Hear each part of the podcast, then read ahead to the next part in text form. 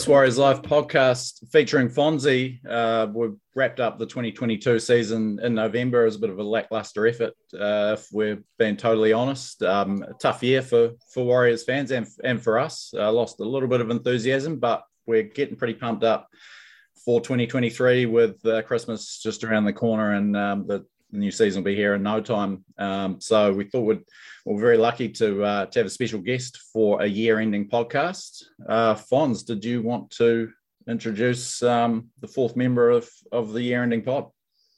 I'd love to, mate. Yeah, I, we we did the season review. It was a bit bleak. That's not us. That's not the Warriors.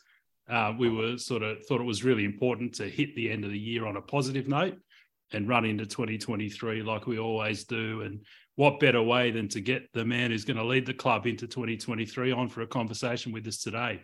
I'd like to introduce Andrew Webster. How are you, Andrew? Very good, thanks, mate. How are you? Fantastic, fantastic. And of course, Brad Larking's here as well. How are you, Brad? I'm good. I'm good. Yeah, little lonely Brad down the bottom of the south. No, I'm happy. It's like, it's like bloody Vanuatu down here today, mate. I'm living the dream. 20, 21, this little pale boy's blistering anyhow, what have we got? Well, Andrew, we we want to have a conversation with you, pretty relaxed. Uh, we're not going to, we don't want to drill into specifics about the squad and any of those things because we understand you're still finding your way around that in preseason. Yep. But really want to understand how you look at the game, how you look at coaching, um, and help Warriors fans understand what you're about, so that we yep. have a better sense of what you're doing next year as we we pick that apart in real time when we're playing for sheep stations, as you've you've put it yep. before. So let me let me start with this. I've heard people say about a prime minister who's got the second most important role in the country, aside from Warriors coach, that what they get judged on what happens in the chair when they're there. But the truth is that a lot of what they achieve was set in stone several years before or has to do with luck and things outside their control. So, do you think that applies to coaching a little bit? Like, how do you sort of view what you can actually do in a short time as a coach? Yeah, I think I think to look at it in a similar way, but in a shortened term, as the, as in seven years, it's that's pretty long, and as a prime minister's outlook on it. But from a head coach's, I I know right now I'm not going to get him re-employed or no one's going to celebrate what I've done based on a preseason, which is yep. which is obviously the groundwork for a season. Um, it is results. It's very similar. So what I'm doing in the chair right now is, um, along with the staff and the players themselves, we're, we're, getting ready to have a the best year we possibly can and win as many games as, as football. But there's a real process to it, and all the things behind the scenes, similar to a prime minister that probably don't probably don't get seen. Um, yep. They're all getting in place now because I think pre-seasons really can set your seasons up. I think if you if you have a terrible pre-season, it, it you, it's going to be very very hard to have have a good season. Yeah, no no doubt. And, and if you look at this year, so we've obviously got a new coach, and you're going to bring a new system because yep. all coaches do. We've got yep. a new we've got a new spine uh, yep. really. We've got pretty high roster turnover. We've got a new home base. So there's a lot of new things happening. And we all know that cohesion is an important part of footy and a footy yes. team. So realistically, what can we expect to see? When can we expect to see your team play its best footy? Because I look at it and say, if we're being fair, your best footy is not going to come till 2024. Like, do, do you have a sort of opinion on that? Don't have a date in mind. Um, I think I, have thought about this. I thought about early in the round, so trials or round one to six. I think it really needs to be reflect a reflection on what we've done in the preseason. Yeah. What I mean by that is if we're turning up there, winning or losing, we're sitting in the changing rooms or we're reviewing it the next day, boys, is that a reflection of all the things we've covered in preseason? Because trust me, every coach wishes they had more time to prepare a team. Every single coach, even the top ones, there might be one or two things, or there might be 10 or 20 things that they haven't covered. As right now, we're focusing on just purely and simply the most important things that's going to give us the biggest bang for our buck. That's all we're focusing on. And then the cream is a lot of people call it the stuff you put on top, which you know might be our best football, or might be the way we're looking, and everyone's getting excited about. That will come, but we're focusing what's going to give us our best opportunity to win games. Um, and then we'll start adding that. So we're sitting there around one till six. We've come off the field. We're sitting in the sheds. And boys, we practiced X, Y, and Z. And that's exactly what you went out today and performed. Right. As a result of that, well, you're doing it really, really well. This is the outcome. This is what just happened. As opposed to, to trying to come up with all the amazing stuff now, we need to set a we need to set a base. Yep. And those bases have to be designed on what's going to give us our best opportunity to win games. Yep. Um, and Andrew, from what you've sort of viewed in the preseason so far, the, the majority of the squad's been on this um, disjointed three-year journey in Australia. Obviously, very tough. Um, do you sense much of a hangover or fatigue from that, or has it sort of been superseded by the excitement of being back in Auckland, back at Mount Smart, you know, back at home, I guess, and, yeah. some stability that they haven't had for three years? Yeah, definitely. I mean, there's been times in the last three years they've had stability, um, but it's not the stability that they've wanted. Um, so half the squad want to be at home with their family in New Zealand. Half the squad might, or a quarter of the squad might be single guys who are really happy where they are. Yeah. You know, they're they're living in they're living in Brisbane, they're living in Terrigal. They're like, you know, this is this is sweet. I get to move around, and um, instability might be really good for them. But as a whole, if patches of your squad aren't happy, that's that's probably never going to work, as we all know. Um, but what I've sensed is that there's a real uh, if you talk about instability, there's a guy like Bayley Sironen signed for the club two years ago, and he's never ever lived in Auckland. So uh, he signed a three-year contract, and this is his first opportunity. And the day he signed his contract, he thought he was moving to New Zealand. So I sense a real excitement of the boys who are coming home uh, and the boys who haven't lived here. They're getting that opportunity to have that first crack at it. So mm. uh, it's a mixture of both. Um, being back at our facility because I've been there before, I just feel like I'm coming, I'll get that lucky opportunity. I'm coming back to Mount Smart. I get to, you know, it's the same facility. We've changed it slightly. There's that really cool feeling that everyone knows where they're living. They know what the future looks like. We're not going anywhere. This is how it's going to be. This is our training base. This is where we're going to play. And I think we're getting a, a, a lot of cohesion that way. So it's definitely an advantage, I think you just touched on it there, but, but does the club feel kind of the same as when you left at the end of 2016? I mean, Mount Smart's been kind of dormant for a few years. Um, yeah. As you said, there's a lot of guys that haven't even played there with the club yet. And um, yeah, is there the, a little bit of a sense of it being like a new club or a relocated outfit? Um, doesn't seem like a new club because there's, there's I've said this a, a, couple of times since I've got the job. I feel like the the there's a lot of the um, the good bones are still there of the club that I knew. Uh, like I'm in my same office. Um, we've we've knocked out some walls. We made some some things bigger. We put different prints on the wall. There's some amazing staff that were here last time that I'm glad they're still here because they're the good part of the club. And then there's a real, as like I said, there's a freshness of a new squad, uh, new players. Uh, I've worked with last time I was there. I worked with three three players that are existing, and that's Bunty, um, Jazz Tevaga, uh, and Shaun Johnson. So yeah, it does does feel like it's really it's really um, new, but there's also that for me personally that I'm back in my same office. I know where my desk is. I know all my way around Auckland. Um, I go into the commercial side of the business, and there's five or six faces I know really well. I look at our assistant coaches. I've worked with Stacey Jones. I've worked with Justin Morgan, um, head of performance, Bailyn Couples. I've worked with him at the Warriors. So there's a really cool feeling. And there's also a sense of excitement that we've added a lot of really freshness to it. That, that first day when you sort of arrived back at the Warriors, you sort of planted yourself in the office and everyone sort of left the room, did you sort of tap the desk and think, shit, this is happening? Have you had that moment yet? Because you're just surely you're human. Like you're obviously a pretty impressive human, but did, did you have that feeling like, oh, this is real, man? Mate, I, I I've had some moments. I, I reckon it was more the day I signed the contract. I'll say literally pen and paper, and I'm going, oh my goodness.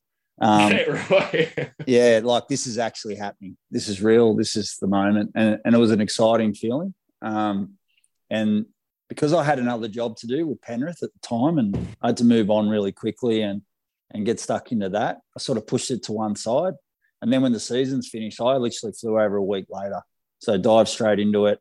And because it was so go, go, go, and so many things I wanted to cover in a short space of time to get ready for the boys. Yeah. Um, there's been some times where I've actually had to sit back and reflect and go, this is this is what you've always wanted to do. So um, Right. it's pretty exciting. There's there's only 17 guys in the NRL that get to do what we're doing. So um, yeah, I've got to reflect and, and be pretty grateful for for what Oh, for what cool. what's happened. Yeah. Oh, sweet. Is that next one mine? Because you sent me this Well- email, Will, and you told me it come through in colours, but it's all black and white. Well, I, I, This is uh, this is this happens every weekend. Brad just can't follow the script, so Don't worry, Brad. Yeah, I'm terrible. I'm terrible with electronic. I'm analog, not digital. I'll I'll jump in, Brad. So so can I ask you a question about the system that you're going to implement, or or more ha- how you're going to go about choosing the system? So Yeah.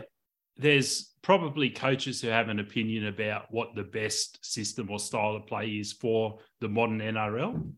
And then you've got your own squad and you've got different strengths and weaknesses in your own squad. So at a certain point, you've got to choose the system based on a mix of what you think is the best system and what you think suits the squad that you've got. And then you've got to recruit into the squad to suit your system, or you've got to tailor it. You know, how are you going about that thought process for this squad, even Yep. i- i- early in preseason? Yeah. So before we came up with one drill or or one thing we wanted to do in the preseason, we went away as coaches for three days and we got we sat in a room and we said, right, what let's I just said to the boys, let's not even worry about your favorite drills, what you want to do. Let's just worry about what do you think's the four most important things that are going to win us NRL games every week. Yep. And they couldn't be things that were opinionated, they had to be fact. Yeah, Okay. So I'm not going to dive into them because they're yeah, because every every NRL team will be going will be going through the same thing, I'm sure. But those four things they had to be factual, meaning there was stats, evidence to provide that if you do those four things, you will never ever lose a game of the NRL. So then we worked backwards and we said, okay, well, what's the best attacking style, defensive style to suit that outcome? What those things are what's what's the best attacking defensive things that are going to be reliable um, to win those games to to to achieve those four things. Then we went from that. Now that we know what those best things for attack and defense, now what are the best drills and how often do we need to practice them? And and do those drills and do that style, like you just said, does it suit the current squad we've got? Because I think it's a mistake that coaches have made in the past, and I've certainly made a mistake in my earlier days is you come up with a style of play that suits you, that you're excited about, that you lay awake dreaming about. I want our team to play like this. And then you go and implement it, and it's not actually their strengths. yeah, So you're right. You've got to play to your strengths. You've got to know what wins in the NRL. Now, there are some things I think we can share. I, I, I think I think there's a huge trend going away from completions. I think there's a huge trend more leading to possession. So what I mean by the difference is everyone going, well, isn't it the same thing? Well, if you have over 50% of the ball, you're going a long way to winning the game of football. So what goes into that is one, obviously completions. It might be retaining possession, getting repeat sets. Mm. Yeah. And it's just the accumulation of pressure. So, and there's five or six different things that go into that. So if you can do those types of things, then you got to work back what type of style of that is. Now, one thing that definitely works is you have to be a skillful rugby league team. You have to be able to move the ball if there's opportunity, and you have to be aggressive and play through them Yep. if there's big spaces. So you got to be that's a that's a given. Okay. But I think what the thing is the style of play is, right, from this sort of field position or where that play the ball is, uh, where are we going to line our best players up and what type of players do they like from that field position? What type of plays suit them? And then what suits our squad? So we we have a strong, really strong forward pack. Okay. And we've got good outside backs. And I reckon we've got a really good spine. So we've got to design, we've got to design some attack that's going to suit that. Then defensively, we've also got to go and work out what our weaknesses are. So no one's proud of the way the defense was last year, but we've got a new squad, new players.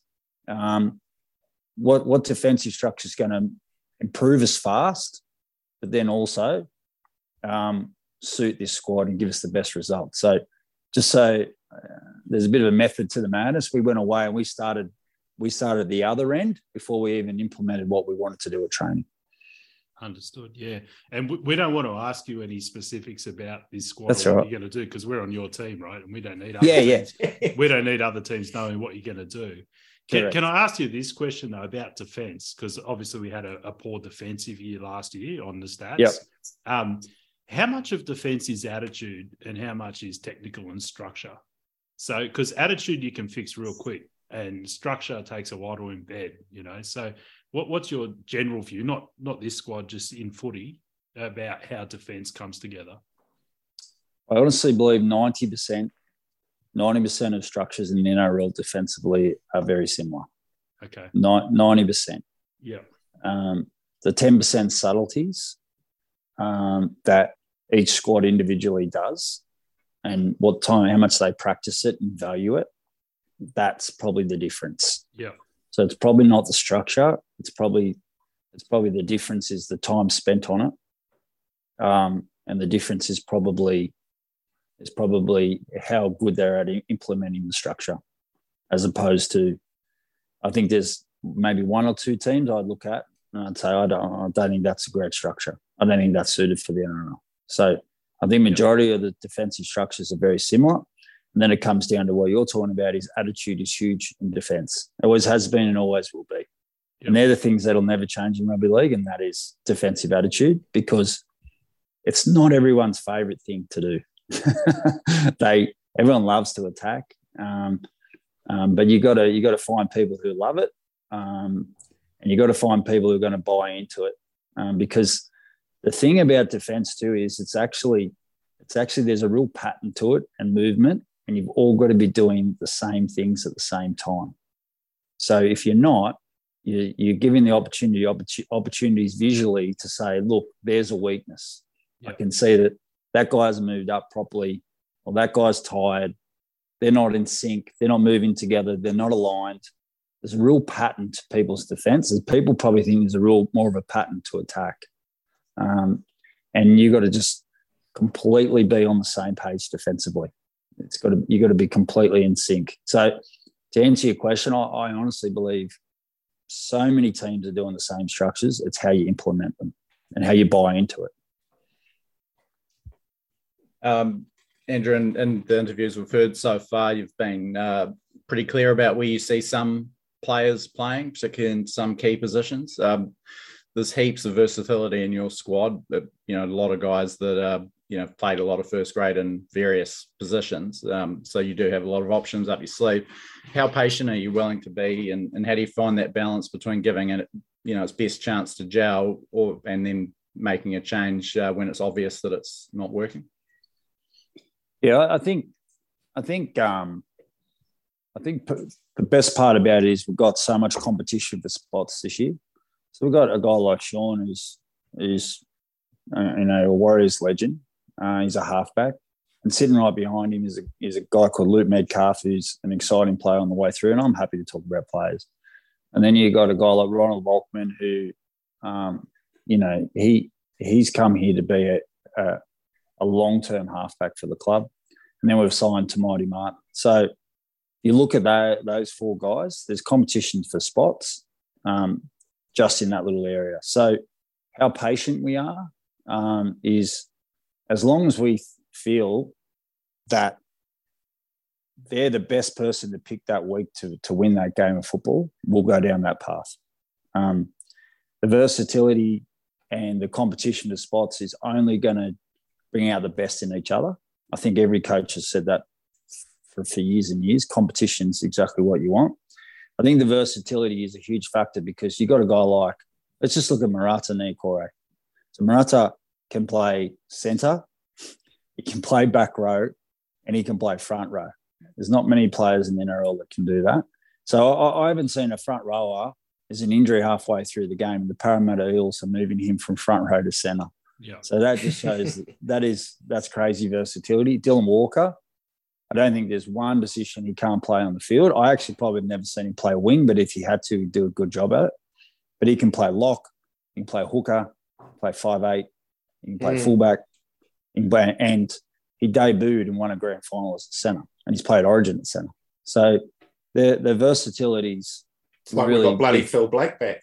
Yeah, it is, mate. We've just got to bring the chip over the top back as well. Phil Blake used to do. Yeah. But all, all we all we don't want to do, all we don't want to do is these guys spread themselves too thin. We've got to find a spot for them because versatility can be also your Achilles heel. So we've got to give them enough reps so they can actually get cohesion together because we're, in, we're there's a lot of new players. So we've got to give them as much reps in their preferred positions and the positions we want them to play. Yeah, up, Fon? Yeah. So, well, I, I suppose a bit of a, a thing around that when you're assessing performance, Andrew, um, Mhm. are, are you data driven or are you looking at the eye test of how players go? Because um, fans often will throw up a stat and say, you know, average meters or um, errors or this and that. And without context, sometimes that can be more misleading than useful. But interested in your thought process around reviewing a game because we review every game every week here on this pod. So, Yeah, is it data driven? Is it eye test? Is it a mix? How do you do it? I think it's both. I think I think all any stat you have, there's got to be vision that's aligned to it. Yeah. So, so if we if we miss, oh, oh, that's a bad example. But if we work out like we already have what's going to win us games of football, okay, and we just throw the stat up in their faces every week and go, look, boys, you achieved this and we won. They go, great, we achieved it. You've got to show them how they achieved it. Okay. So in the review process, boys, the reason why um, we did this, we achieved this stat of over 85%, which helped us win the game, is because of these 10 clips, these 10 visual things that happened on the field that the naked eye doesn't doesn't lie. And you go play, you show them, and they're like, yeah, cool. So we know every time we do what we just saw on the screen, and we do it more over 80% of the time, we're going to win the game of football. Yeah. So the visual stuff has to always match what the stat is. And what, um, and there's some stats that just aren't relevant to winning that the people sitting at home love. They're just not relevant to it. Can you tell us that, Andrew? Because we want to close that gap, right? We we want to know what what matters for winning games. Yeah, what's one the fans bark about that you think, oh, shut up? Well, well, there's a missed tackle stat. Yep. Yeah. So go and look at so often has how many times Penrith aren't the lowest team. They're the best defensive team in the competition for the last two years, maybe even three years actually. No doubt. and their missed tackle stat is not is not the lowest, not the best in the NRL. Mhm. Yeah, but how many times the opposition crosses their trial line, they are the lowest at, and that's the old outcome.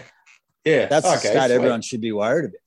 You know what I mean? So then I'll just take it back a bit. Well, you, you're not allowed to be the worst missed tackle stat in the NRL history either, because if you do that, you're certainly going to have a terrible defensive team. But I'm just my point is, it doesn't always equal. That will be guarantee you that you are the best defensive team or whatever area it is. I'm telling you, the completion one does not have the strongest correlation. If you hang on to the ball, you win yes, hang on to the ball. But if I give you an example, I get a kickoff, I get the ball, the opposition way give away a penalty. Okay, so us as an attack team, we're one from one in completions. They're zero from zero. So they haven't even had a chance to complete a set yet. We kick the ball out, we go down there, we get it, roll it in, we get a repeat. We're two from two. Opposition still hasn't had the ball. So Yeah. but what's more important is we're 100% in possession. There's 0% possession. Okay. Now we get the ball off that dropout and we score a try. We're three from three. yeah. Hmm. Yeah, yeah. Yeah. And a layman Yeah. like myself appreciates that sort of info because this is probably the disconnect sometimes with the fan is a Yep. simple explanation like that that can help us in the pub when we're talking Yeah. footy. Yeah. That's it. So then they kick off to us, right? And we kick the ball. We kick the ball downfield, right? Help me here. I'm sure we're four from four now, so we're 100%. And then the opposition complete their set. We're both 100% in completions, Yeah. Mm. but we're not. We're not 100% in possession. Huh. Yeah. So what about what about yardage, Andrew? So um, a lot of talk about yardage, your back five yardage, your middle yardage, and then Um, you know, the team that win, yeah, I, I crunched the stats on this about middle of last year, and the team that won yardage was winning 85 plus percent of games. Um, interestingly, mm-hmm. if you didn't win yardage, but you won average meters per carry, you could still jag a mm-hmm. win because it meant you were doing more with the ball that you got versus other teams. Where, where do you see yardage as a stat, an important stat in, in the modern game? Yeah, so I, was pretty lucky. I, when I was at the Penrith, I'm doing the attack and the and the defense. If it, let, us say we're NFL, right? Yeah. Let's say the attack is a separate identity to the defense, and we they just run on the field and they just start attacking. But we're receiving the ball in good field position all the time. Yeah. Because the defense is doing really good. So when we catch it in yardage, it's not as deep as yardage as most teams. So mm. what happens is when they put that long kick in from their own line, we catch the ball in yardage and there's 30, 40 meters between me and the kick chase that's coming. I get to run the ball 25 meters before they surge and meet me. So there's 25 yeah. meters in the yardage battle to us. False so positive. False positives. But if you're good at fighting your way out of corners and you can do both, so let's say we have we're on our defensive line, we defend it, they turn the ball over in the corner, and we're really good at getting out of that corner. And this is where the the stats have to meet the vision. You know what I mean? Boys, look, here's an example. Ball got turned over in the corner. We defended our sets three sets in a row. Look how well you get out of trouble. This how many meters we average and that's it. Okay. There was no kick return, but look at it meters per carry. Great job. Okay. And look at us. Now we put a kick in and now we've turned turn the opposition around. Great job. So yardage yardage battle is huge. It is so much. You've got to have guys who can carry the ball in the backfield in yardage and be strong. And meters per carry is a separate stat, definitely, but it goes a long way, long way to winning games. But there is a false economy there with the fact is when where do you receive that ball in that yardage battle, and yeah. and because of because of your defense, you can you can get a huge advantage in that stat. Hope that makes sense. It does, mate. Yeah. yeah. Uh, Will Fonzie, he's he's more the analytical one out of this trio, but uh, yeah, it's great to get that sort of insight, mate. Yeah, and um, even the simplified version that's going to help me. I hate just looking at the stats that they show. It will though, like just the yeah. simplicity of that. Yeah. Something that the us like layman's again just don't get taught that often, and it's so natural to you. It's nice, nice yeah. finding a bit of a link so we can we can shit on someone, like I said at the pub. Ah, mate, you're wrong. Blah blah blah. One nil, Brad. yeah, you're making me look good, buddy. Cheers. That's it. Let's keep going with that. Always need points in the pub. Always. yeah, yes, boy. Yeah.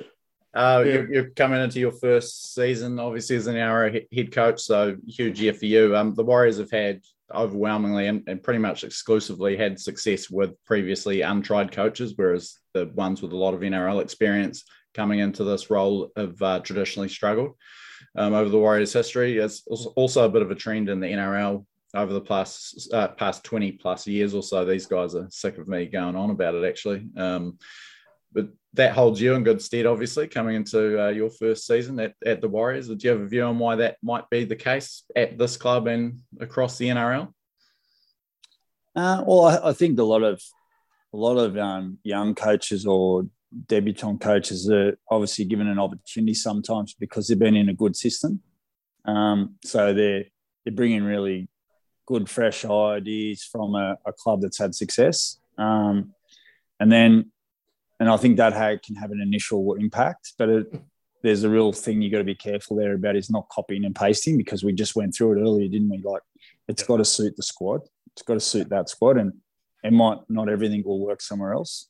Um, but I think you get a real good foundation from those experiences. And then I think, I think with the with the Warriors and any club, I think it's a really good opportunity for a rookie coach um, to grow with the team.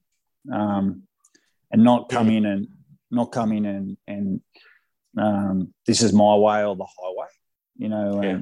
probably Do show a little together. bit. We're doing it together, boys. Look, you know, I'm yeah, I'm in this with you.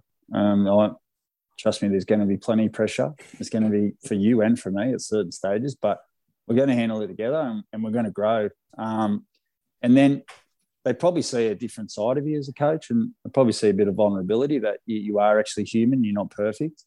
But um, I also think there's probably an element of enthusiasm um, mm. from a Yeah. from a from a rookie coach. Um, they want it bad. They're pumped up. They they're excited, and the, and the the boys the boys can probably feel that energy, and and and they come with you. So I think it's a variety of things. And and by the way, I, haven't looked too much into it, but someone asked me the same question the other day. Um, I wasn't in a pub, but um, someone asked me the same question the other day, and I just said, maybe it's because because of those things. You know, maybe Hmm. because you get an opportunity to grow with it. And I think if I look at the Warriors as a as, a as a culture, they they they might enjoy a, a, a rookie coach, a guy that hasn't been there and done it before, and is going to come in and say, "This is it's my way or the highway. This is how it's got to be." They might enjoy someone with fresh ideas who Hmm. doesn't have a preconceived idea on how it definitely 100% has to be done this way. Do you reckon that helps the senior players in the squad when it is a fresh coach as well? Because they think they can help or be of more assistance rather than, say, a grizzled guy that's been in the trade for 10 years turning up. Do you reckon that might be why some senior players might butt heads with some of those new coaches that come in like that sometimes? Yeah, I, Do you, do you take on what the senior players sort of take on quite a bit of info from them? I think you're mad if you don't. Yeah. I think you're mad if you don't. Um, I think a senior player is not so much someone who's played games, like Yeah. they're yeah. senior player because they've been in there for 10 years. I think a, I think you the better way to look at it is your leaders. Like, Hmm. because if you're a leader, not only have you are you experienced, right, but you're actually good at what you do, and your opinion that you have is the benefit, the best benefit for the team, not for yourself. So that's what the best leaders do. As sort of senior players, some senior players can can say, "I want." Their, their opinion is because it's going to benefit them Yeah. as Yeah. if you look at it from a different way is they're experienced they're the best players they care about winning they care about the squad more they, they're all about the team and then you really value their opinion and if you don't listen to those guys you're stupid you just got to work out who those good ones are Yeah. And maybe And who even pick a couple of new ones, eh? and who they're not you know like we're we've got some we've got some great leaders at, at our club some really good leaders I, I won't ask you who the good ones are and who they are, Andrew, but but but I have to ask you this: props. Um, Yep. So we we lost two props that we had in the squad last year, which is Lodge and Penner, who's gone back to the Storm. Um, we've signed some players who can do a job at prop. You mentioned Niukore, um, Ford as well, who who can play prop, but you probably wouldn't say they're experienced um, players who have played a lot at prop. Can can I ask you about where you see the the prop um, position in the roster, and also more generally how you see the middle third, how how the middle third works in the modern game? Because we just saw Australia basically run out back rowers at prop and win a World Cup, right? So I'm sort of curious in your broader thinking around that, how that looks. Yeah, the best way to summarize it is our props and the best props in the NRL have to be fast. They have to be agile. So fast in a straight line. They need to cover the ground really well. Yeah. Um, um, and they've got to they've got to have foot speed. So Yeah. I, I know I've probably covered like, well, you just said they're fast, but I mean through contact they're explosive. So Mm. they might not necessarily be the be the tallest guy, but they might be really barrelly chested, low to the ground, fast moving. A really good example for me is Mitch Barnett's played back row um, for 70% of his career. Right, he's played a little bit in the middle. Mitch Barnett, if you put number 10, number eight, or number 13 on his back, he's got a point of difference because Mm. he's fast through the middle third of the field. And I hate using that middle third of the field. He's fast through the middle of the field. Let's go there. Let's say Yeah. that. And and guys like that, you look at even Marata, who who could play edge back row for us. He I just mentioned that he could play centre. Yeah. He could Mm. play in the NRL at centre. He played for the Kiwis this year at centre. And if he's in the middle of the field, he's going to cover ground way faster. If he did, he's going to cover ground way faster than your big traditional slow front row. The Mm. game's changing. You got to be a, you got to be fit, fast, and strong. You have to be fit, fast, and strong. And I just think that's the way the game's going. And people might look at us and go, "Where's that real traditional front rower?" Uh, I think we've got them, but we've also got a real mixture of, of what I just spoke about. God, fit, fast, and strong. That is definitely our career done. Don't worry, I'm out. well, well, well, that that segues to a question I got about uh, some of the young guys. So we've got a couple of young props in the squad, um, and we've probably seen over the last few years a lot of junior players come up a bit early because of COVID. We didn't have anywhere to put them, or we didn't mm-hmm. have the, the development system there.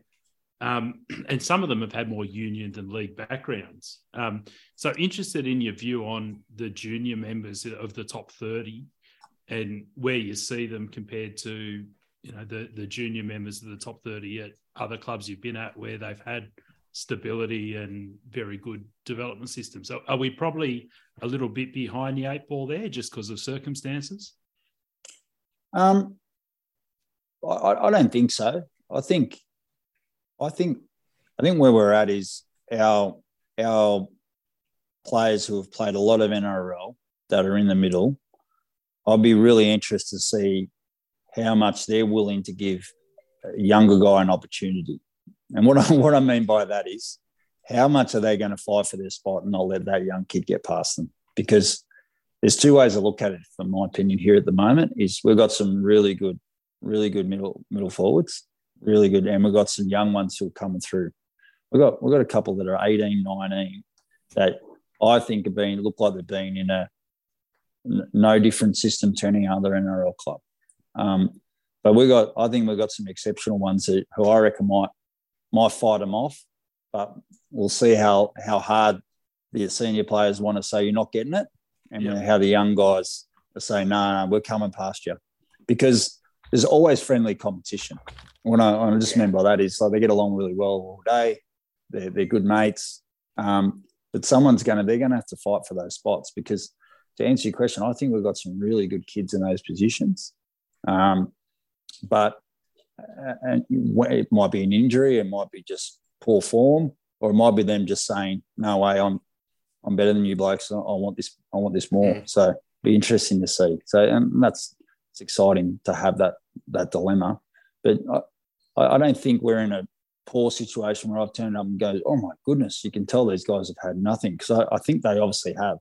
I think I think everyone's put time into these guys and they've done a really good job considering um, that they've been away from New Zealand for the last three years. Uh, Brad, you had a couple of hard hitting questions for, for Andrew. Yeah, the first one you touched on Penrith and that as well. If they and let's hope they don't, but if they go on a run of losses, string a few losses together, would you consider if Ivan got the sack, would you consider getting him as an assistant over here? Imagine I'll chuck him a lifeline.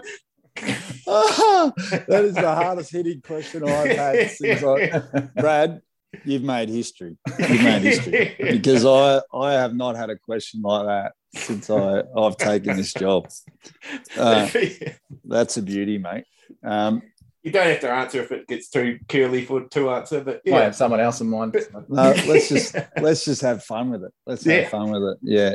No, he, he, he's an outside chance, mate. If he gets the sack, I'll, I'll I'll make him send me his CV. How's that sound? Him and Tubes.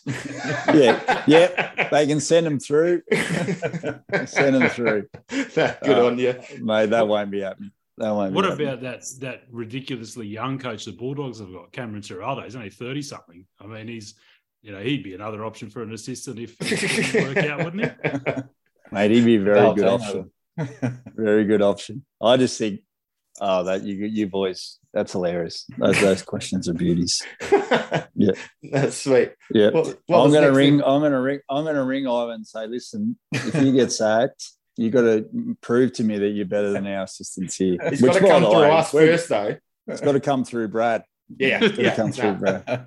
Yeah, no, mate, we're, we're, to be serious, I'm very happy with our assistant coaches. Very happy. Good answer. Good answer.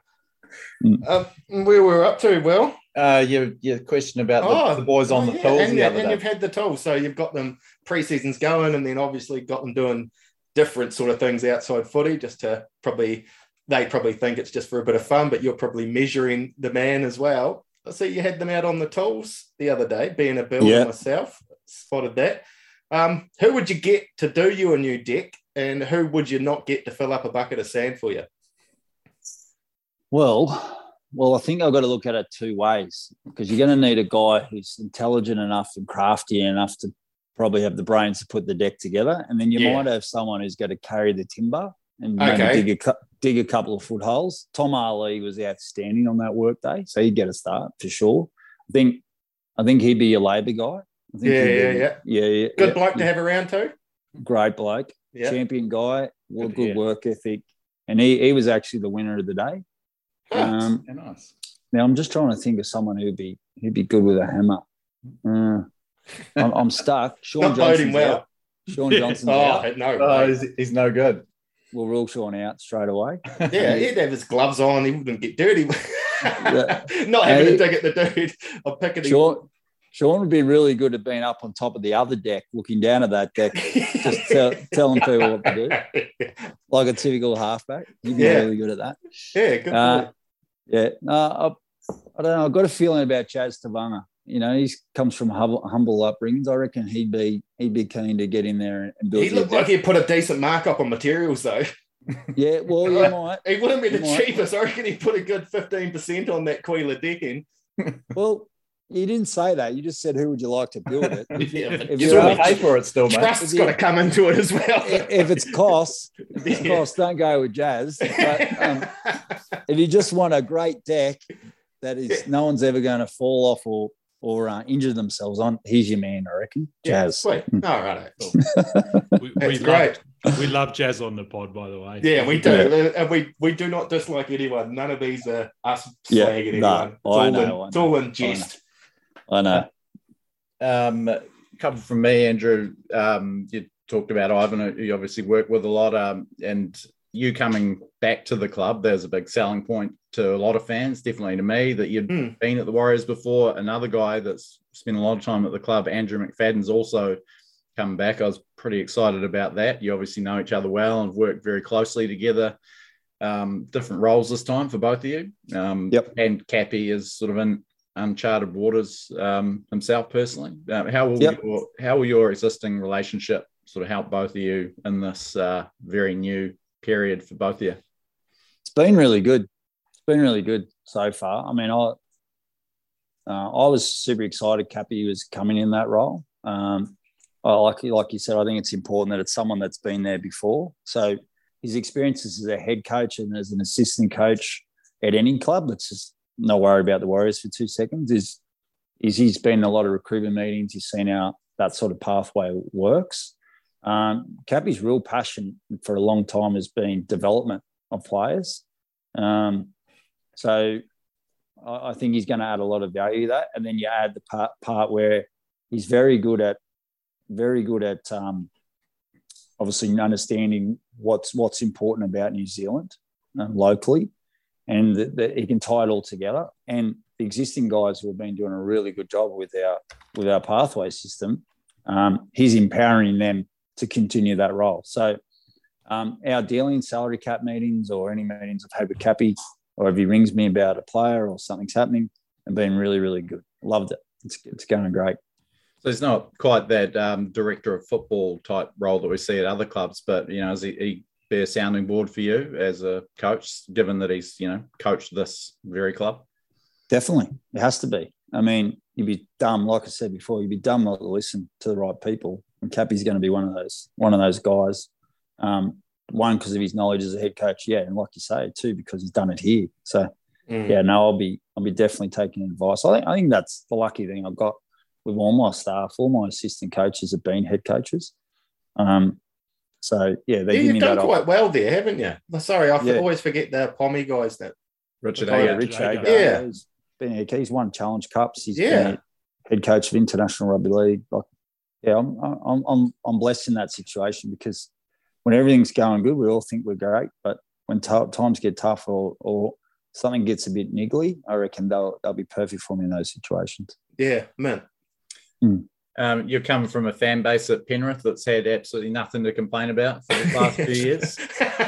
Um, No. coming to coming to a long suffering Warriors fan base, um, who you're obviously pretty familiar with, and even during your time here, they're probably a fairly frustrated bunch. I think probably even more so now after the past few seasons. Um, yeah, you know them well. What's what's your message to them? As uh, you know, what have we got to look forward to? Well, just just just on that, it's I, I'm sure they're frustrated because um, you know everyone wants to win, but um, I think they showed up in true colours. If you look at those returned home games to New Zealand, just how special they were, yeah. um, and how they turned out in, in force, and to finish the, I think they they truly showed everyone just how important rugby league is in New Zealand, and particularly mm. Auckland. But in I mean, all of New Zealand loves the Warriors. Um, uh, the message to them is thank you, first of all, um, for the support I've been given already. Um, we're we're um, doing everything we can every day, and we're working as hard as we can to to improve and change that. Um, first of all, everyone's going to understand, and everyone has already, just how important and, and how special it is for those guys to wear that Warriors jersey. Um, the club before me have done a really good job at making everyone understand the past, the present, and the future, and which way we're going. Um, and just the message is, please bring their support. Um, love round one or you know to be sold out. We're taking the game to Wellington, so you know fans travelling or people down down in Wellington love to have you there. We're and going, aren't we? well, it's your birthday, mate. It's my birthday that day. We're coming. We're coming up right. to Wellington for for the weekend to go to that game. Yeah, good. How yeah, good. living the dream. You could probably get him get him out on the field, couldn't you? Like for yeah. See if Bunty will write my name on his wrist for the game. Don't do that. on your wrist when Bunty yeah. scores a try, he'll go to the camera and show yeah, birthday, Brad. Exactly, man. Exactly. He'd be the le- least deserving um, Bunty Bunty recipient. No, but I mean, I, I think like we, we we understand that you know success doesn't come overnight. We understand that you don't flip a switch and win comps. You know, I think the thoughtful fans out there, and there's there's a lot of those in the Warriors fan base, understand that you got to build something if you want to earn something. And I think that, you know, from my perspective, I'm I'm watching to see um, evidence of that build, and I don't I don't need to see the finished product next year round one or next year round twelve. Just need to see the progress. The progress is what it's about. If you're moving forward, you're going to end up in a good place. That's that's my attitude to it, Andrew. In terms of, and I think that's most thoughtful fans' attitude. I feel like most fans have the attitude, and correct you, you guys are fans, so correct me. And I, I love rugby league. I was, you know, I'm, I'm a fan of the game. Is they just want to walk away proud of their team, mm. proud that you know what today they had a crack, you know, and and there are things that they've improved, they've improved in, and yeah, I can see progression. I can see them going in the right direction. Very, very similar to what you say. I mean, people always talk to me about what's your expectations? What do you want? Like I said it before, I just I reckon if we see the fruits of our training and our identity that what's actually happening on the training field is actually transferring to the field, then we're going to be in a lot better shape than um, than we have been. Uh, I think the fans will be proud of that. Um, but as far as KPIs, and I know you're not asking this question, but I'll go there. It's like results. How many games you're you going to win, Webby? Are you going to win the comp? You know, every single NRL team's trying to win as many games as possible. Um, that's that's the truth. And every NRL team has gone out the window where our goal this year is to make the top eight. That doesn't exist. It just doesn't mm. exist. You know, that's not it. Everyone's got the same goal, but yeah, but you know, our our our job is we have to be a reflection of the way we train. Um, and if we do that, we're going to give ourselves enough opportunity to win games of football. Some of the proudest I've been as a Warriors supporter was the back end of that year Toddy Payten had them rolling. Yes. When he was in yes. charge. And they were losing games and I was fizzed. I was proud. Like all of a sudden you go you could go to work and being in a rugby sort of stronghold down here that take the piss out of you about the Warriors losing game. But it's like, mate, have you seen the game? They played awesome. Like you could actually say, yeah, it was all yeah. like, the way he had them steaming along. It was a uh, it's probably good that he did leave because we've got you now. But um, he, had, he, had, them rolling. You know what I mean? Without Mate, I'm mates with Toddy Payten. I'm he seems like a good dude. He's a he's good onto dude. it. Yeah, he's onto it. No, I'm I'm more than happy for him, mate. Um, yeah, no, but you do. You, you just want to be proud of them. You know, yeah. like every part of us. Hang on, no, everyone would say no. We want to win, right? And you mm. do. I, I want to win everything I do, but you minimum minimum, you want to walk away. I'm proud of the way they played today. Yeah, I'm proud of it. Yeah, Perform, performance comes first, wins follow, right? Yeah, yeah, that's it's a boring thing, but that's true. It's well, true. That's a good point you make though, because you know, obviously, um, yeah, it's not just about where you finish. You want to be proud of, of what you're doing, how you're playing.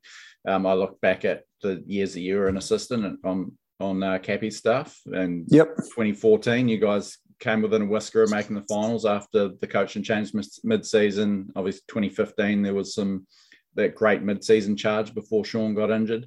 I mean, those are the years that that I really look at as, as being proud of as a Warriors fan. Look back and them, even though we didn't make the finals, with yeah, you know, through rose tinted glasses almost, and you know, yeah, yeah. pride, I'll go back and watch the highlights all the time the last couple of years there hasn't really been any of that. I don't can't really imagine um, going back and watching the highlights of any of those games. Maybe to see Reece Walsh when he first came on the scene. That that's just an honest sort of reflection of, of the last couple yep. of years. I feel like a lot of fans are maybe in the same boat. Um, don't really have a question on the back of that, but you know, I guess that's what you're trying to um, reinstill in the the team and the club, like yeah team that you that the fans are super pumped about, even if we can't quite get there initially, um, that we're excited to get behind every week.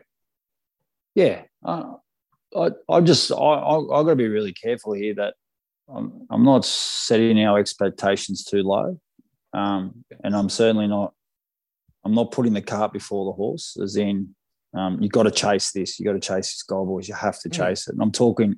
I'm imagining I'm sitting here talking in front of our players right now, and the fans can understand what the message here is. Like like, but we've got to worry about winning exactly what's in front of us right now. You know what I mean? And and mm. and honestly, people do put the cart before the horse. If you're honestly thinking about your dream, what you're going to chase, how you're going to chase it. I mean, I've got to get there. I've got to get there. But yeah, but what have I got to do now? How how what have I got to do right now that's going to help me get that goal? So that's what mm. we're focusing on a lot.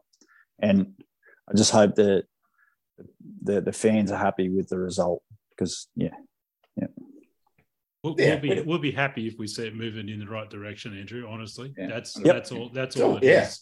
I'd love to be a fly in the ointment, just type team as well, just spoiling spoiling things for people all year. That would that would fizz me up as well. You know what I mean? Like, we don't need competition wins to make make you proud to buy that no. Warriors jersey or beanie. No.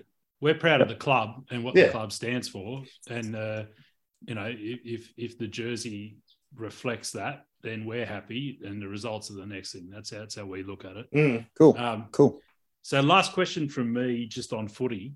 It's around the halves, um, Andrew. So we've seen yep. a lot of teams moved away from sided halves, like Penrith, for example. You got a more on the ball seven. Um, do you think that's a, a trend or a, a, better model in the NRL, or is it very much dependent on who you've got in your halves and how you're going to play? Yeah, there's there's there's a couple of there's a couple of styles there. So if you look at um, if you look at your number seven and he's a real organizer, he needs to touch the ball a lot. So one, he can get them around by the way he passes the football, and he can get them around with his voice. So he's constantly in the game, and they're you on the ball halves. So Nathan Cleary is one of them. Adam Reynolds one of them. Yeah. The the latest one I think that the Warriors have had that rule on the ball settings probably been a Blake Green.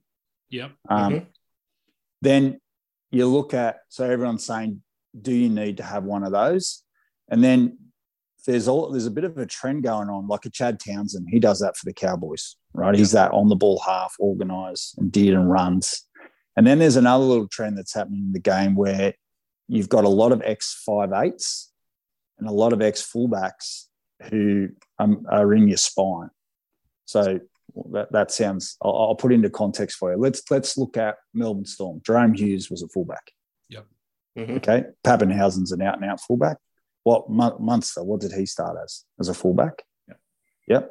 So they don't have that real on the ball organisational half, but any of those boys can touch the ball at any time and be a threat. Yep. Mm-hmm. But they've just gone. We're all out threat. Yeah. You mm-hmm. look at the Sharks, the Dally M player of the year, Nicho Hynes what did he fill in at Melbourne Storm as? Fullback. Mm. Yeah. Matt Moylan, what did he play a lot of NRL at? At fullback. You know what I mean? And now he's in the he's in the halves. So you, there's there's your traditional way where you've got people. It just comes down to exactly what you said. What is suited for your current roster? So Shaun's an X six, in my opinion. He's worn the seven a lot of his career. But he's a running at his best. He's a running half. Te Maire Martin's a running half. Chance is, is a running fullback. So Mhm. we have to be that style of play, and that that can be a scoop for everyone. You know, we have to play to our strengths. That's awesome. I said that was my last one. I'll throw one more in. 80 minute Go. hookers. 80 minute hookers. So we saw the Kiwis play um, the cheese at, you know, as an 80 minute hooker and he got gassed in, in a big game against Australia. Do you think the 80 minute hooker has a role going forward? Is Wayde an 80? I mean, he's played 80, but is that the right model going forward? Do we need a, a hooker rotation? Yeah, well, let, let, let's say you've got like, uh, let's say you've got a hooker on the bench that is not an out and out hooker. Let's say his job is there to play a bit of lock, Yeah. maybe a bit of front row, Yeah. maybe a bit of second row. It's kind of like a utility guy for you. Um, and then let's say you've got, let's say a guy like Wado, or let's say any club, you've got Yeah. a number nine who can play 80 if he has to. But if there's an opportunity to give him a rest there, you will. Yeah. So I think it's sort of going that way. So you look at so, um, South, they got Siliva Havili there, who's who's a lock.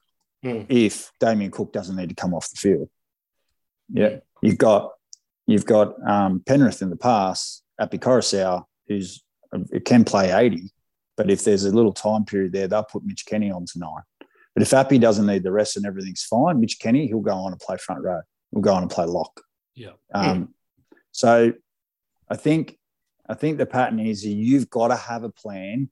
If the game and there's a lot of there's a lot of energy used by your nine in the way the game, the ball's in play a lot, or they're making a huge amount of tackles, or there's a lot of exhaustion in that part of the field in his role, then you've got to have a plan to be able to sub them. If you go So out that- with an all-out plan, I'm not taking. If you say I'm not taking my nine off today, there's no way. I don't care. I'm not taking him off. I don't care.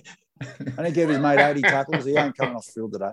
If you do that, yeah, you got to have a plan. So, Yeah. So Jazz at 14 then, is it? Well, Covered a few positions here. well, there's, Um, there's, so like for us, Freddie, Freddie Lussick is extremely tough. Yeah. Right? He's good, isn't he? He was a He's- nice little find last year. Yeah, he's tough. Um, like young Nella, we've been playing him a bit of lock in, in uh, training. We've been, we've got Dylan Walker. I saw him play 80 minutes at hooker last year, and we all know Jazzy can do that role. Mm. So, so they're they're not versatile where you're going to see Freddie Lussick on the wing.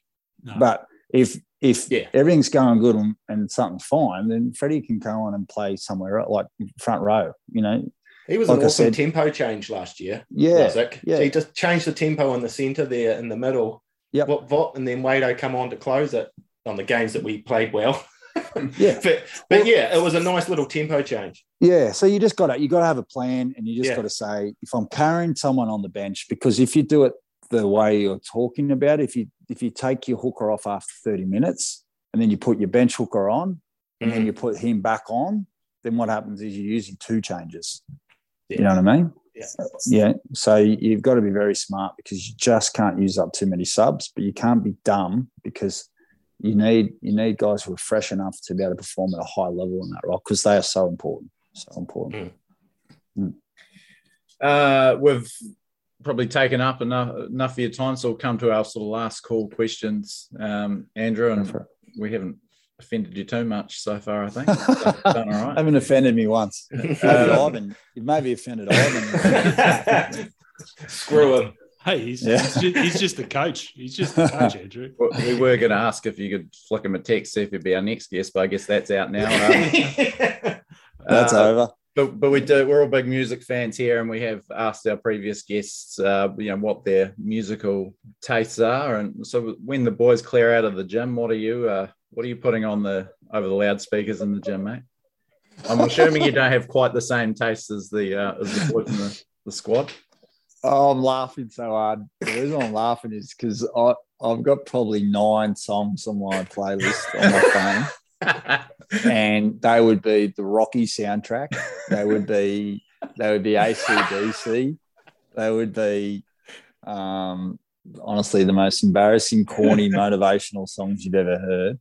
To the point where if I ever was in charge of the gym music, and someone came in halfway through, they would turn it straight off, straight off.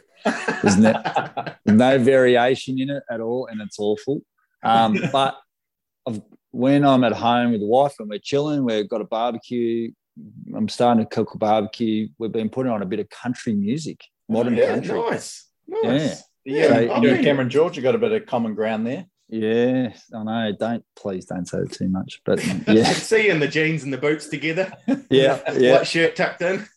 And mate, I even wore a couple of flanos last couple of weeks, so you never know. Oh, look out. No, that's Yeah. good. Oh, I'm a country boy at heart. All my fa- family's from the country, so yeah, Yeah. yeah. Yeah. Oh, it's So- a good it's a good deal. Well, the old country. I've, I've been dipping my toes lately as well. Yeah, there you go. Yeah. So, what do you do to decompress, Andrew? When you're away from footy, away from all of this, you got two weeks off. What do you do? Uh, I'm a socializer, that's Yeah. for sure. Yeah, I yeah enjoy hanging out with my mates. Um, Yeah. I love golf. I'm awful at it. Absolutely love golf. Yeah. Um, I'm a I'm a lock myself down in a resort and not leave the resort, but I Yeah. can only do that for three days. So that would be three of the three of the fortnight, and then it'd be golf, socializing, restaurants. Um, Yeah. Nice. Love sport, love all sports, but yeah, I, I, I love spending time with friends and family. That's for sure. Who was your team as a kid? I was the Balmain Tigers. Oh, were you Balmain Balmain Tigers. Tigers through and through? Yeah, Balmain, yeah. I was um I came through in the uh, 88, 89, 90, 91 sort of era where they were. Yeah, well, that was Right. the first ever league game we got on TV in New Zealand. Was that grand final? What was it, Will? Balmain And Canberra. 89 Raiders, Yeah. the extra time. Yeah, that broke me heart. I cried like Yeah. a girl that day. Yeah. Andrew, you and there, I, mate. Andrew, you and I are exactly the same age, and we grew Yeah. up about 10k apart from each other, I think. And we both came through as Balmain and have both ended up Warriors, as it happens. So There you go. Well, there you There go. There's go. a nice little finishing note. and, and an Aussie from that part of Sydney can end up a diehard warrior, no doubt. I I grew up a Balmain fan, and uh, when the merger happened, I just couldn't get behind the merged entity, and I kind of slipped and didn't have a club. And I was a big fan of international footy and loved going to New Zealand, so I ended up just just organically over time. I just became a Warriors fan, and Yeah, I, right. I love the game a lot, and so I wanted to put my energy into um, supporting that club and the content around it. And so that's how come I'm part of this podcast. So Uh, Andrew Andrew has an NRL team to go and coach, so we better let him go. But um, I can honestly say this has been a, a real thrill for us and a fantastic interview on behalf of all of us. Um, thank you for your for your honesty and and um, yeah, and, and for giving us the time of day. Really, it's uh, it's awesome to have Uh, you on. We can't wait to see what you do with this team, and um, we're backing you all the way, mate. Absolute pleasure. And boys, I, I can tell you guys come from a good heart and you you you you care a lot. So I, I it's an absolute pleasure and, and thank you for having me on.